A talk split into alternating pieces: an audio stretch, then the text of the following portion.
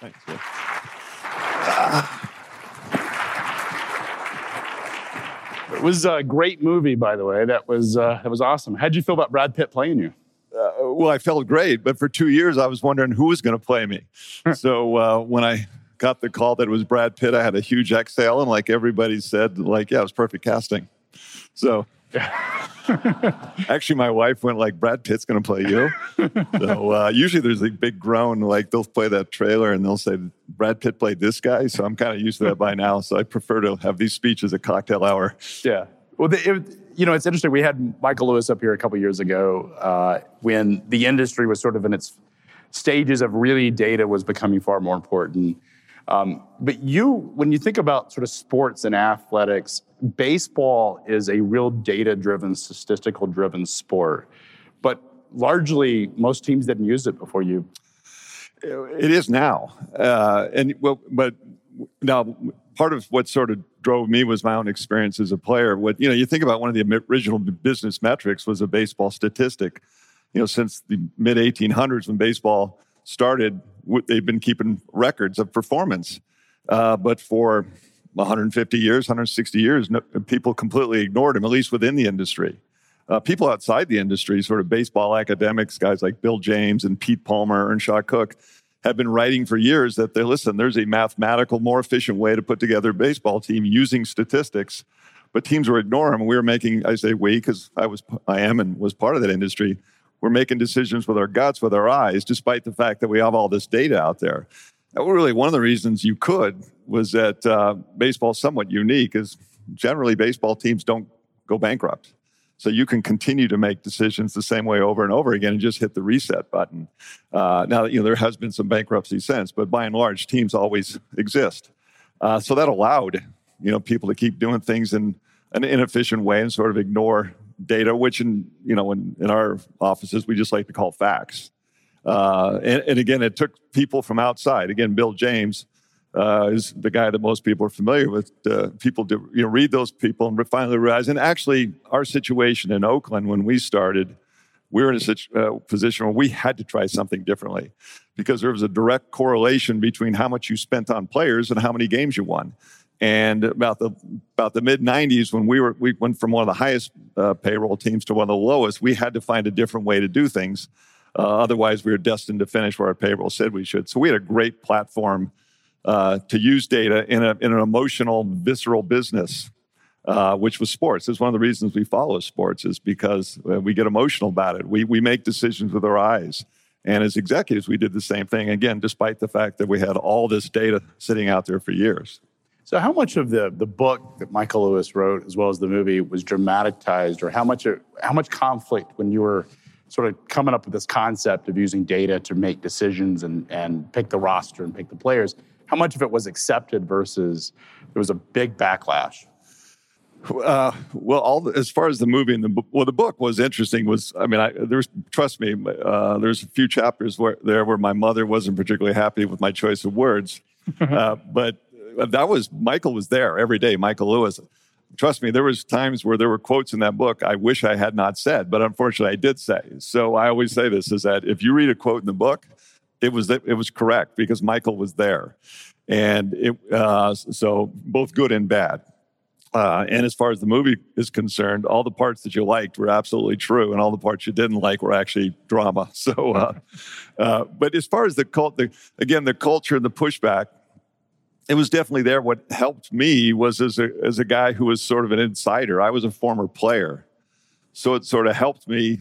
You know, it helped me sort of navigate some of the things uh, and the challenges and the pushback that that we got. You know, and the one thing is, once we had information in the form of data, just continue to make decisions subjectively and with gut feel made no sense at all. People, my right hand guy at the time, Jonah Hill played him in the movie, uh, was Paul DePodesta. And Paul, I mean, most guys running baseball teams were guys like myself, ex players, uh, guys who'd come up in the business, guys who'd came up in the industry. So when I hired Paul, he kind of came from a non-traditional background. Uh, he was a Harvard econ major. You know, most people in an assistant GM position were guys like myself. In fact, I remember when I hired him, I um, I got fan, fan mail saying, like, how can you hire this guy from Harvard to help you run a baseball team? It was almost as if I was being accused of hiring a guy who's too smart for the industry. Uh, but one of the reasons I wanted to bring him in was number one, he was a completely blank canvas. He had no experience bias. And I needed somebody to sort of help me organize this data. But when he came in, he wasn't really accepted because the the line that they always used in sports was, and I'm sure every business has this, is like, what do you know? You've never you've never played. And I'm sure every business has sort of that culture. Well, what do you know? You've never been in this business before. And sort of overcoming that, you know, was there, that was where the pushback was. But at the end, there was this perception that we were being risky. We actually thought it was completely the opposite. We felt like using data gave us the answers to the test we felt like we were basically conservative. We were trying to run a baseball team like actuaries set insurance rates. So for us, the risk would have been guessing when we had the information there in the form of data. So when you first were putting this together, how much of it existed and was available, or how much did you guys go have to go build in terms of the infrastructure? A good question. Because uh, this kind of goes to the book. One of the uh, you know comments we uh, we both got Paul and myself was like, you know, we had had a couple years in the you know late '90s, early 2000s where we, as a small market team in Oakland, we'd had a lot of success. We won 100 games, had made the playoffs, went head to head with the Yankees. But there's this sort of belief that we you know we're sort of an aberration and a, short term uh, short term success. Um, uh, again, so that's when Michael sort of became interested, Michael Lewis. And this idea, like, why would you let Michael Lewis sit in your office for an entire year and document how you guys are doing business? Because most business leaders would probably not do that. Well, first thing is Michael Lewis is a sneaky son of a gun. And I say that with all affection. Uh, he sort of embedded himself and was it was very intoxicating being around him because he's a really smart guy. He'd worked on Wall Street. Uh, we felt like we were picking his brain as much as he was picking ours because in some way we were really in a very crude way trying to mimic what was going on Wall Street with the you know the big hedge funds, the quantitative hedge funds using mathematical models to make uh, trades. We are basically trying to do the same thing with players. So we're sort of picking his brain. And over the course of a year, you know, he went from was going to write a newspaper article to where he decided to write a book, which you know, me and Paul were scared out of our minds when we heard that. Uh, but really, the the dirty little secret about the book was there is nothing in that book that we invented. We basically stole the ideas of Bill James and Pete Palmer. They were public, this is all public information. Uh, anybody could have done it. It's just the culture and, and the traditional way of doing, thing had, doing things had dominated for so long, everyone ignored it. So when the book came out, started chasing statistics, then became the norm. Uh, however, one of the things that we were doing in teams and we were contracting people to do was we felt like there was going to be real value in data collection. And at some point, if we hired a lot of really smart people and had a lot of data, that they in turn, and what ultimately would happen with ourselves and other teams over the course of the next, next decade after the book was this data allowed really smart people to create sort of player performance models, and they were all proprietary. And that's really what dominated the next decade with a lot of teams. And then ultimately, after 10 years, most teams had their own in house proprietary models, very similar to you know Wall Street firms. Is that is that now more important for teams? Is that how they're making decisions? Do they flip the script, if you will? I think it's weighted. You know, I think that some are more quantitative than others, but I think every I'll speak for baseball, just like every business, every baseball team has some department that is putting together or have their own models and have you know are, are doing their own uh, data analyses. Uh, uh, some organizations are ruthlessly quantitative. Some are sort of a hybrid. That being said, even with the term hybrid, what we found with what listen, one thing I found is you really, if you hire really, really smart people, it's amazing what they can do, right? And if you, especially, you give them some information to work with. Uh, but for us, you know, you know, always been viewed as like, like say, scouts, right? It's, it's a very much a part of the fabric of baseball, and it goes back, you know, years where a scout would go watch a player make a judgment. And you know, we, with the smart people we have, we've been able to incorporate those opinions into other models as well. Just you know, they're weighted differently. Maybe they weren't in the past. So, uh, but every team, yeah, I think every baseball team has you know is using data to, to help them make decisions at some level or another. But this was like your secret weapon, and now everybody, all your competitors know your playbook essentially. How did you guys? I mean, I imagine it's a never-ending process of continuing to to put new models together and continue to innovate it. How do you? You know, in many ways, it's, it's sort of like a weapon, uh, sort of an, an, arms race of sorts. How do you how do you sort of contend with that? Uh, well, it's become more and more challenging because I, I do make uh, I, I made this statement recently. I think baseball is one of the smartest industries in the world and and I'm not. I don't think that's hyperbole. I mean, I'm looking for the same skill sets you would be looking for, the Silicon Valley would be looking for, uh, Wall Street would be looking for. I, I want the same type of people and the same type of passion. The beauty of sports, and particularly baseball, is I may be competing with you or big companies, but a lot of really young, bright people want to come work in the sports field, and they may do it for 25 cents on the dollar. I mean, I mean that sort of.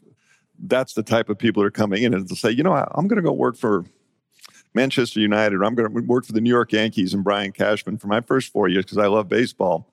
And so you have all this human talent coming in at a discount relative to the market because they want to be involved in sports. And what's great, and this is one of the things I think about Michael's book, is that it really blasted open that door and created a meritocracy in sports, the best and the brightest, because data, as we talked about, data creates transparency in your decision making you know, in, in baseball for years, I could say, well, you know, this is how we've always done it. I've got this eye for talent. We make these subjective decisions, and nobody really analyzes whether I'm right or wrong. It's just that, hey, he played, so he must know, right? Data now sort of forces you to prove why you're doing things. And the use of data has created this incredible, and, the, and then you combine it with sports, this incredibly dynamic workforce of young men and young women, not just from uh, uh, from this country, from all the world, that now want to come work for baseball teams because even though they didn't play, say, Major League Baseball, they now have this opportunity. And so that's why, again, I you know I could probably be proven wrong. That's why I think we have one of the smartest industries in the world. You know, when you combine somebody's boyhood or or, or childhood passion, but with a way to make a living, that really opens up for some really, really uh, some great talent to come into the industry. So we've got a room full of folks that are both involved in the development and democratization of data, but are also dealing with it in their own business. Culturally, it's always a challenge because oftentimes the data can challenge what a com- sort of confirmation bias or sort of internal uh, beliefs. How, how does it? What would your recommendation and advice be to someone that's perhaps in the audience that wants to apply data inside their business, but is not getting the support of the broader organization? Well, in today's world, it, maybe 25 years ago, you could say, hey, I make decisions based on experience, based on my gut. Uh, but today, it's hard to sort of, in any leadership position or any company that, or business to say, like, they, they don't, I ignore data. You know, that's, you just don't say that. The challenge today is everybody today is a data person, right? They're, I'm a data guy, I'm a data woman. I've, everyone's a data person until it doesn't back up their opinion, right? Uh, that's and I see that too. Is for me the opportunity for data. i will speak for decisions we have to make with a baseball team. When I have seven of my top, uh, you know, executives in a room and we're trying to make a decision, and our eyes have told us one thing, and the data tells us another. That to me is the opportunity, and that's a really hard bridge to cross because people default I found in my business to their emotional state. They and, and, a recency bias and and ultimately results bias. Sports is results bias, very results biased, where the outcome determines like, well, you know, you say that's why this happened. When in many cases, what I really what we wanted to do was what, what, say with the players, I want to measure process. Even as the difference between the models would measure process and statistics was statistic is a result and sometimes results can be misleading. We want to ultimately, again, in baseball, want to measure the process a player takes that will consistently lead to better results. But the real challenge, again, is when your eyes see one thing and your gut sees, and resisting that emotional, uh, you know, that emotional reaction to something you see. Uh, because even in a sport, you know, watching a, a, a game, you know, uh, well, this actually brings up a good time in the book and even in the movie, I don't actually watch the games. People, I mean, it's hard to imagine, right, running a baseball team and not watching. I don't. At least I try not to, right? Sometimes I do, but mostly I don't. And part of it is because I'm a much better decision maker when at the end of the game I have the results and I can actually look at the data with less sort of, I mean, listen, baseball season has 162 games, okay? So literally from April 1st all the way to October, almost every single night, I will have a game. And there may be the fifth inning of a game in May, like right now, a game tonight in the fifth inning, something may happen that will it'll be such a micro event that will have almost no impact on the end of the season, more than likely. I mean, almost 99% sure.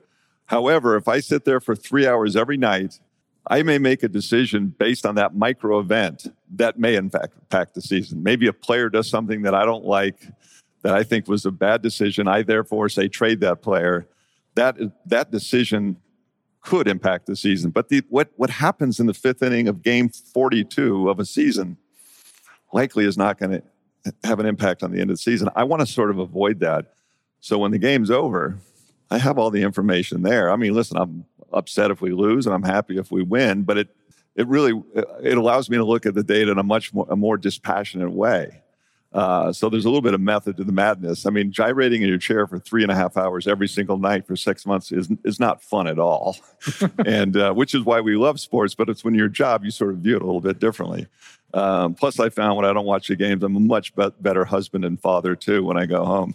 That do, do, you know, World Series? Would you watch? Would you watch the end of the season? Yeah, playoffs I do yeah. because the playoffs are, are you know, I, this is one of the quotes I got uh, kind of a lot of shtick for was in the book. I had made the comment that the playoffs are a, a crapshoot.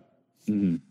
Uh, it's a small sample size of games. One event in the fifth inning of game two in a, can impact the outcome. A baseball season, 162 games, by and large, the best teams get to the playoffs. Mm-hmm. You weed out the weak. You know, uh, NCAA, that's why we love NCAA basketball because round one seed, uh, the top seed can get knocked out in a one off game. Baseball, by and large, the length of the season really puts the best teams in the postseason. However, when that tournament starts, uh, randomness can determine what happens. I realize that I, in the playoffs, I just enjoy it. There's little, I mean, it's it's a random. I mean, again, I get criticized for this randomness, but if you look at the more playoff teams we've added in baseball, the less dynasties you have. Uh, I mean, the, uh, the Yankees have been one of the best teams in baseball the last 20 years. And I think the last World Series that they lost, or one was 09 or something.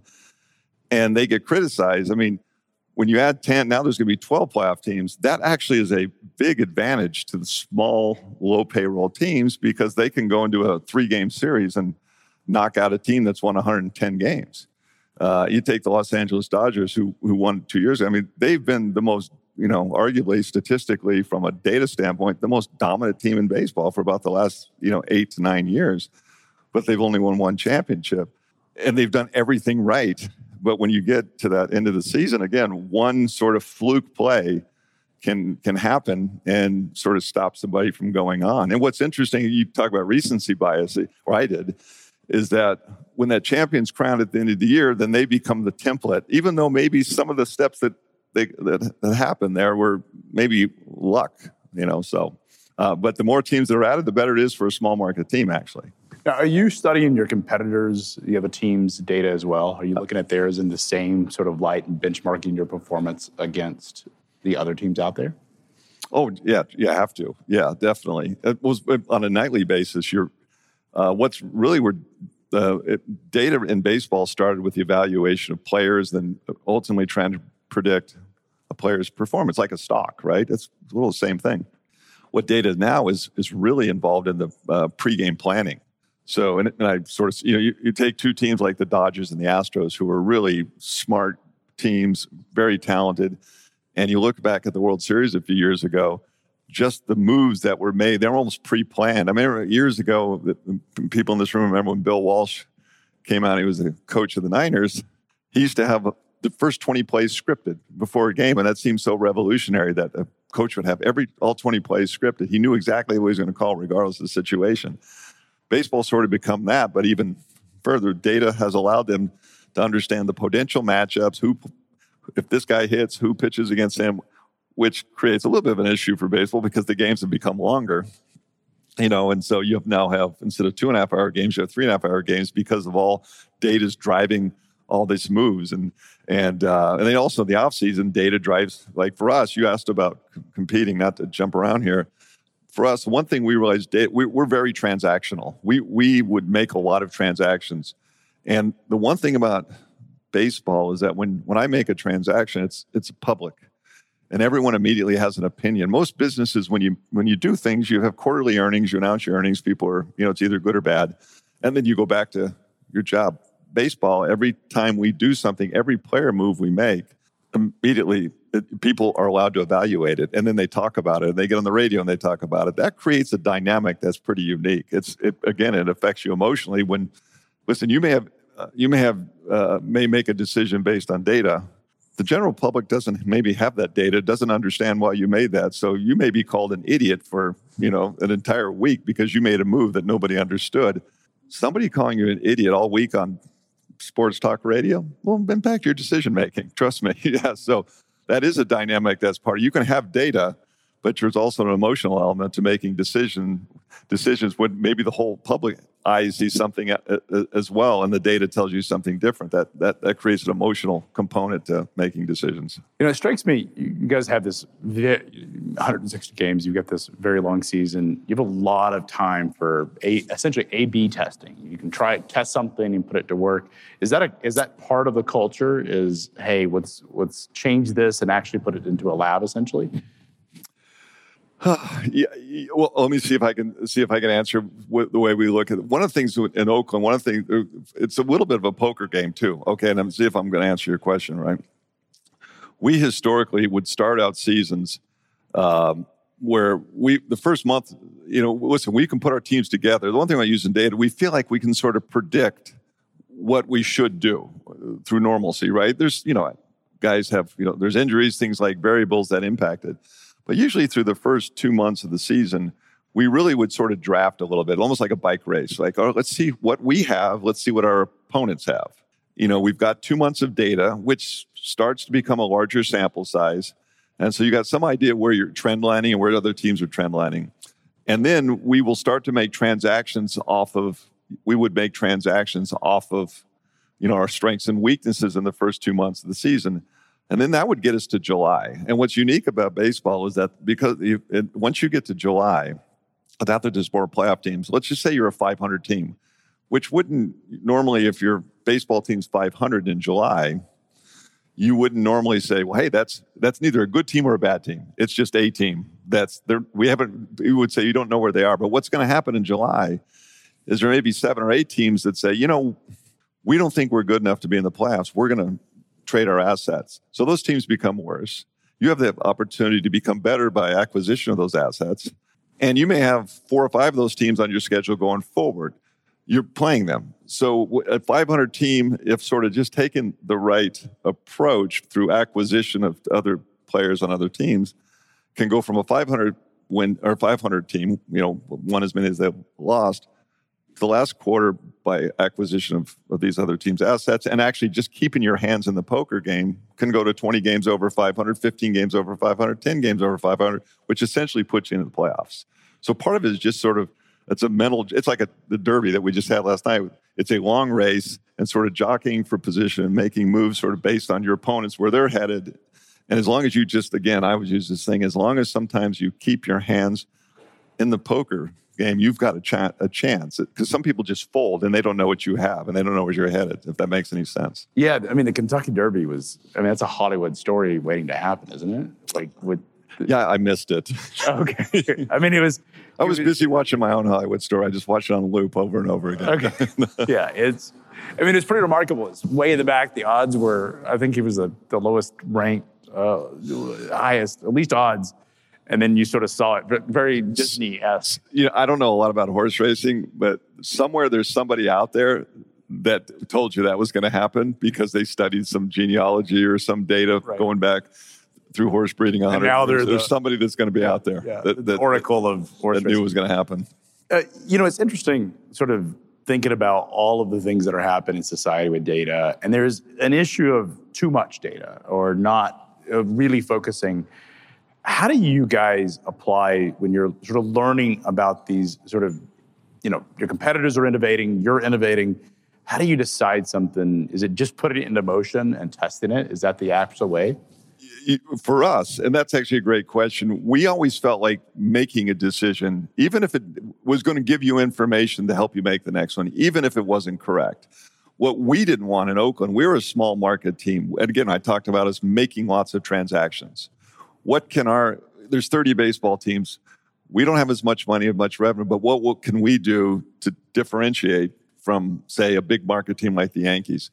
Well, the one thing we could do is we could make a lot of transactions because we didn't have a lot of players who were under seven or eight year contracts. So we were a little bit like that Zodiac boat. We could maneuver and make changes to our course very quickly. Whereas a you know large market team with lots of you know high salary players, it's it's much more difficult to change once you've sort of committed to something. It's very difficult to change because you've got a roster tied up with high paid players. So so for us even if you know a lot of times we made a transaction we weren't sure exactly what the outcome was going to be but by virtue of making it at least whether it was good or bad we were going somewhere what we couldn't do in our business in oakland is just stay stagnant just stay there you know even if the decision was going to be right that whatever that outcome would give us maybe more clarity as to which way we should go if that makes any sense so again we we're transactional we make a lot of decisions even though we don't listen we try and make them based on probability but uh, listen, 60% is not necessarily a great probability, but that 60%, if you make that decision, if you're wrong, may give you a better chance of probability in the next decision.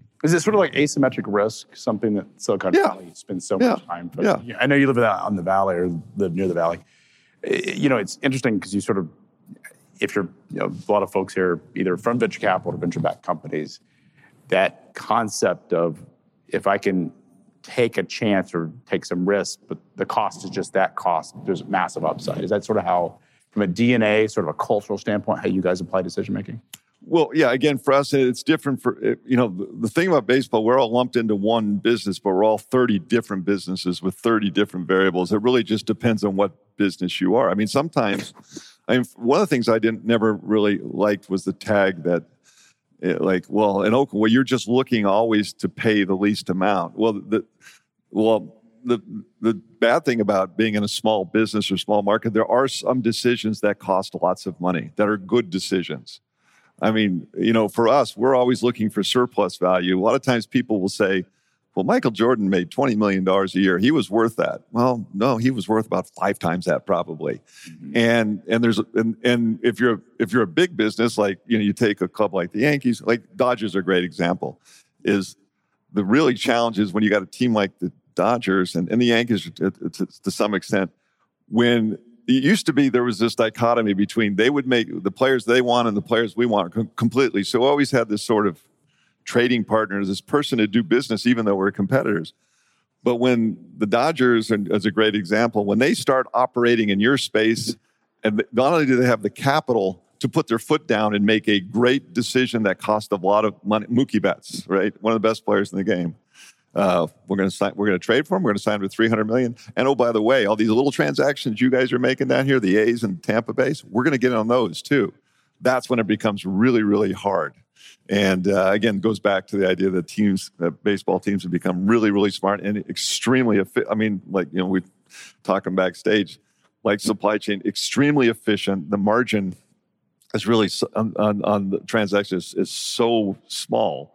Mm-hmm. But uh, but it's because it's such a competitive business. Listen, you do business the Yankees and the Dodgers again, we had a space that we could operate in where they had players, you know, they would give to us because they were lower, younger, lower salary guys. We would give our more expensive, more proven players. Now they don't give you an inch on those. That's why it's become harder at some point in baseball because your payroll will dictate where you, where you finish because every team is just so smart. You know, it's interesting because you're talking about supply chain and talking about what you do. What you do is quite visible. The outcome, everyone knows. And so you're people criticizing you or complimenting you, but they, they clearly know the outcome of the decisions you guys have made. Supply chain is quite different. They only know when it doesn't work. Yeah. And so it's supposed to work. And I often say supply chain's like the electric company. You don't think about your electric company until the power's out. Um, that's largely what supply chain sort of oriented. So if you sort of think about the past couple decades, we've allowed for a lot of inefficiencies. We've allowed for a lot of, uh, you could have companies that had less efficient supply chains and you had companies that had highly efficient supply chains, and it wasn't obvious, but it has become obvious in the last two years. How do you sort of think about when you're a company and earnings are on the line and it's about having a having inventories or not having inventories and dealing with the sort of negative backlash if you made those mistakes. How does how does someone like yourself deal with that when you're getting roasted in the press? uh, welcome to my world. Um, it, well, the tough thing is, you know, I don't want to dive into your world. Is you don't sometimes there's a very reasonable explanation as to why that supply chain is interrupted. As we talked about, it may be one small thing, and it may not actually be a macro issue, maybe a micro issue. The challenge is, is you don't get to explain to you don't have enough time to explain to people that what's going on. They just say, "I don't have my car here. Why is it not here? I don't have my remote, you know, for my TV because it's lost in the supply." But there may be one thing you, and I'm the same way. I don't get to explain. Like I may trade a player, maybe because I have some concerns about future health or or maybe the, the data that the fans see is maybe not really a true indication of that player's value. I don't have time to go up there and you don't have time to explain why the real reason, which which sometimes you just got to take it on the chin and ultimately not let that impact your next decision. That's what I try to let that emotional and that response impact my next decision because sometimes in an effort to sort of uh, uh, alleviate that sort of pain you're feeling from all that criticism, you make a decision you you to sort of satisfy them. You know, well, oh no, listen, we're gonna, you know, because that happens, we're gonna do this, and that might be the bad decision, actually. So I had somebody who works, and he's in the room somewhere or here, uh, works with a lot of politicians, and he said the first thing he tells any politician is don't read the comments. Is that something that you? Oh gosh, yeah, no, yeah, I, that's I I stopped reading the local papers and listen the local news. I grew up in San Diego, and I knew I still 30 years ago know all the anchors from the news stations because as a kid I grew up and, and I go to the Bay Area and I hardly know any of them because I don't watch the news. I'm afraid to watch the news. That's sort of become a habit. And I don't really read the local. I, will read the local papers during the off season when when I'm like nobody cares about what we're doing. But that's a brief time when the Niners are in the playoffs or the you know uh, or Cal and Stanford football is playing. But by and large, yeah, I don't want to read because I don't want it to affect my decision making. You spent a lot of time. It was interesting. You and I had a chance to catch up backstage, and you talked a lot about financial markets and what's happening with just the ubiquity of information and how data is being used. where do you think in other parts of society that you think we do a pretty poor job of implementing data? Is it in the government sector? Is it is it is, is it in the public sector? Uh, well, I'll, again, I'll try and stay in my lane a little bit, but it's something like one of the biggest, probably the next frontier for sports teams and baseball teams is injuries, injury prevention, wellness, right? I mean, if you think, look at the NFL, the most successful NFL teams are the healthiest teams. It's, you're never going to necessarily prevent injuries, but you may minimize them or, uh, or, you know, take a hamstring injury, make it, you know, two weeks instead of six weeks. So data will have a huge impact, I think, in, could in medical you know, and, and, and if sort of you take the wellness that I need for my players and extend it beyond the corporate world needs it, the general public needs it. The challenge, however, and I think it'll be solved through data, is the the challenge for us is getting you know it's there's privacy issues. Yeah. You know, so but uh, the area that I think you have the biggest opportunity, and again, I speak from my own experience in, in sports, would be in health. And, you think it's mostly concussions because you, I mean football. Oh no, everything. I mean, uh, in, like particularly uh, arm, like a pitcher. Like the attrition rate on pitchers is so high due to elbow injuries, shoulder injuries. If there's a way that we can minimize those, and maybe some of the uh, the precursors to those injuries might have happened when someone did something when they were five or six years old. Mm-hmm. You know, playing. We don't have that information available to us. And when, when we draft a kid out of high school or college, he's 17, 18, or 21 but there's a whole 20 years of data and information and things that might have happened that could help you you know in terms of how you treat or you know handle this player in terms of injuries. But again that i think it will be data driven but you're to it's challenging because you know data and health don't necessarily mix because of privacy laws. So billy we have just a few seconds here left. Any advice for folks in the audience that aren't in baseball that perhaps you can leave them some bits of wisdom on how they oh man, I'm probably really outside my lane again. I, I, I go back to data. The real advantage for me, uh, to speak for myself and data, is is when my eyes tell me something and the data tells me something else. Over the years, I realized that that was my opportunity. That I really needed to ignore sort of my uh, my emotional and my my senses when making decisions. Doesn't mean I'm the numbers. The thing about numbers is you're always going to get a response from people as soon as they don't work once. Well, I told you that numbers stuff doesn't work, and they usually put another word in there. You know, but how it, when data's not right every time, then they go back to their, the other way of doing things. But when you're doing subjective decisions, they're most people don't necessarily hold a they don't hold a light to it. You know, when you guess right, people celebrate and don't realize you guessed wrong eight times before. Data is expected to, and all you're trying to do is create an arbitrage between your old way of making decisions, even if it's only two or three percent, with a lot of decisions, that adds up over time. So for me, just sort of ignoring my emotions when making decisions. Well, thank you so much for coming. We appreciate it. Billy Beane, everybody. Thanks, Craig. Thank you.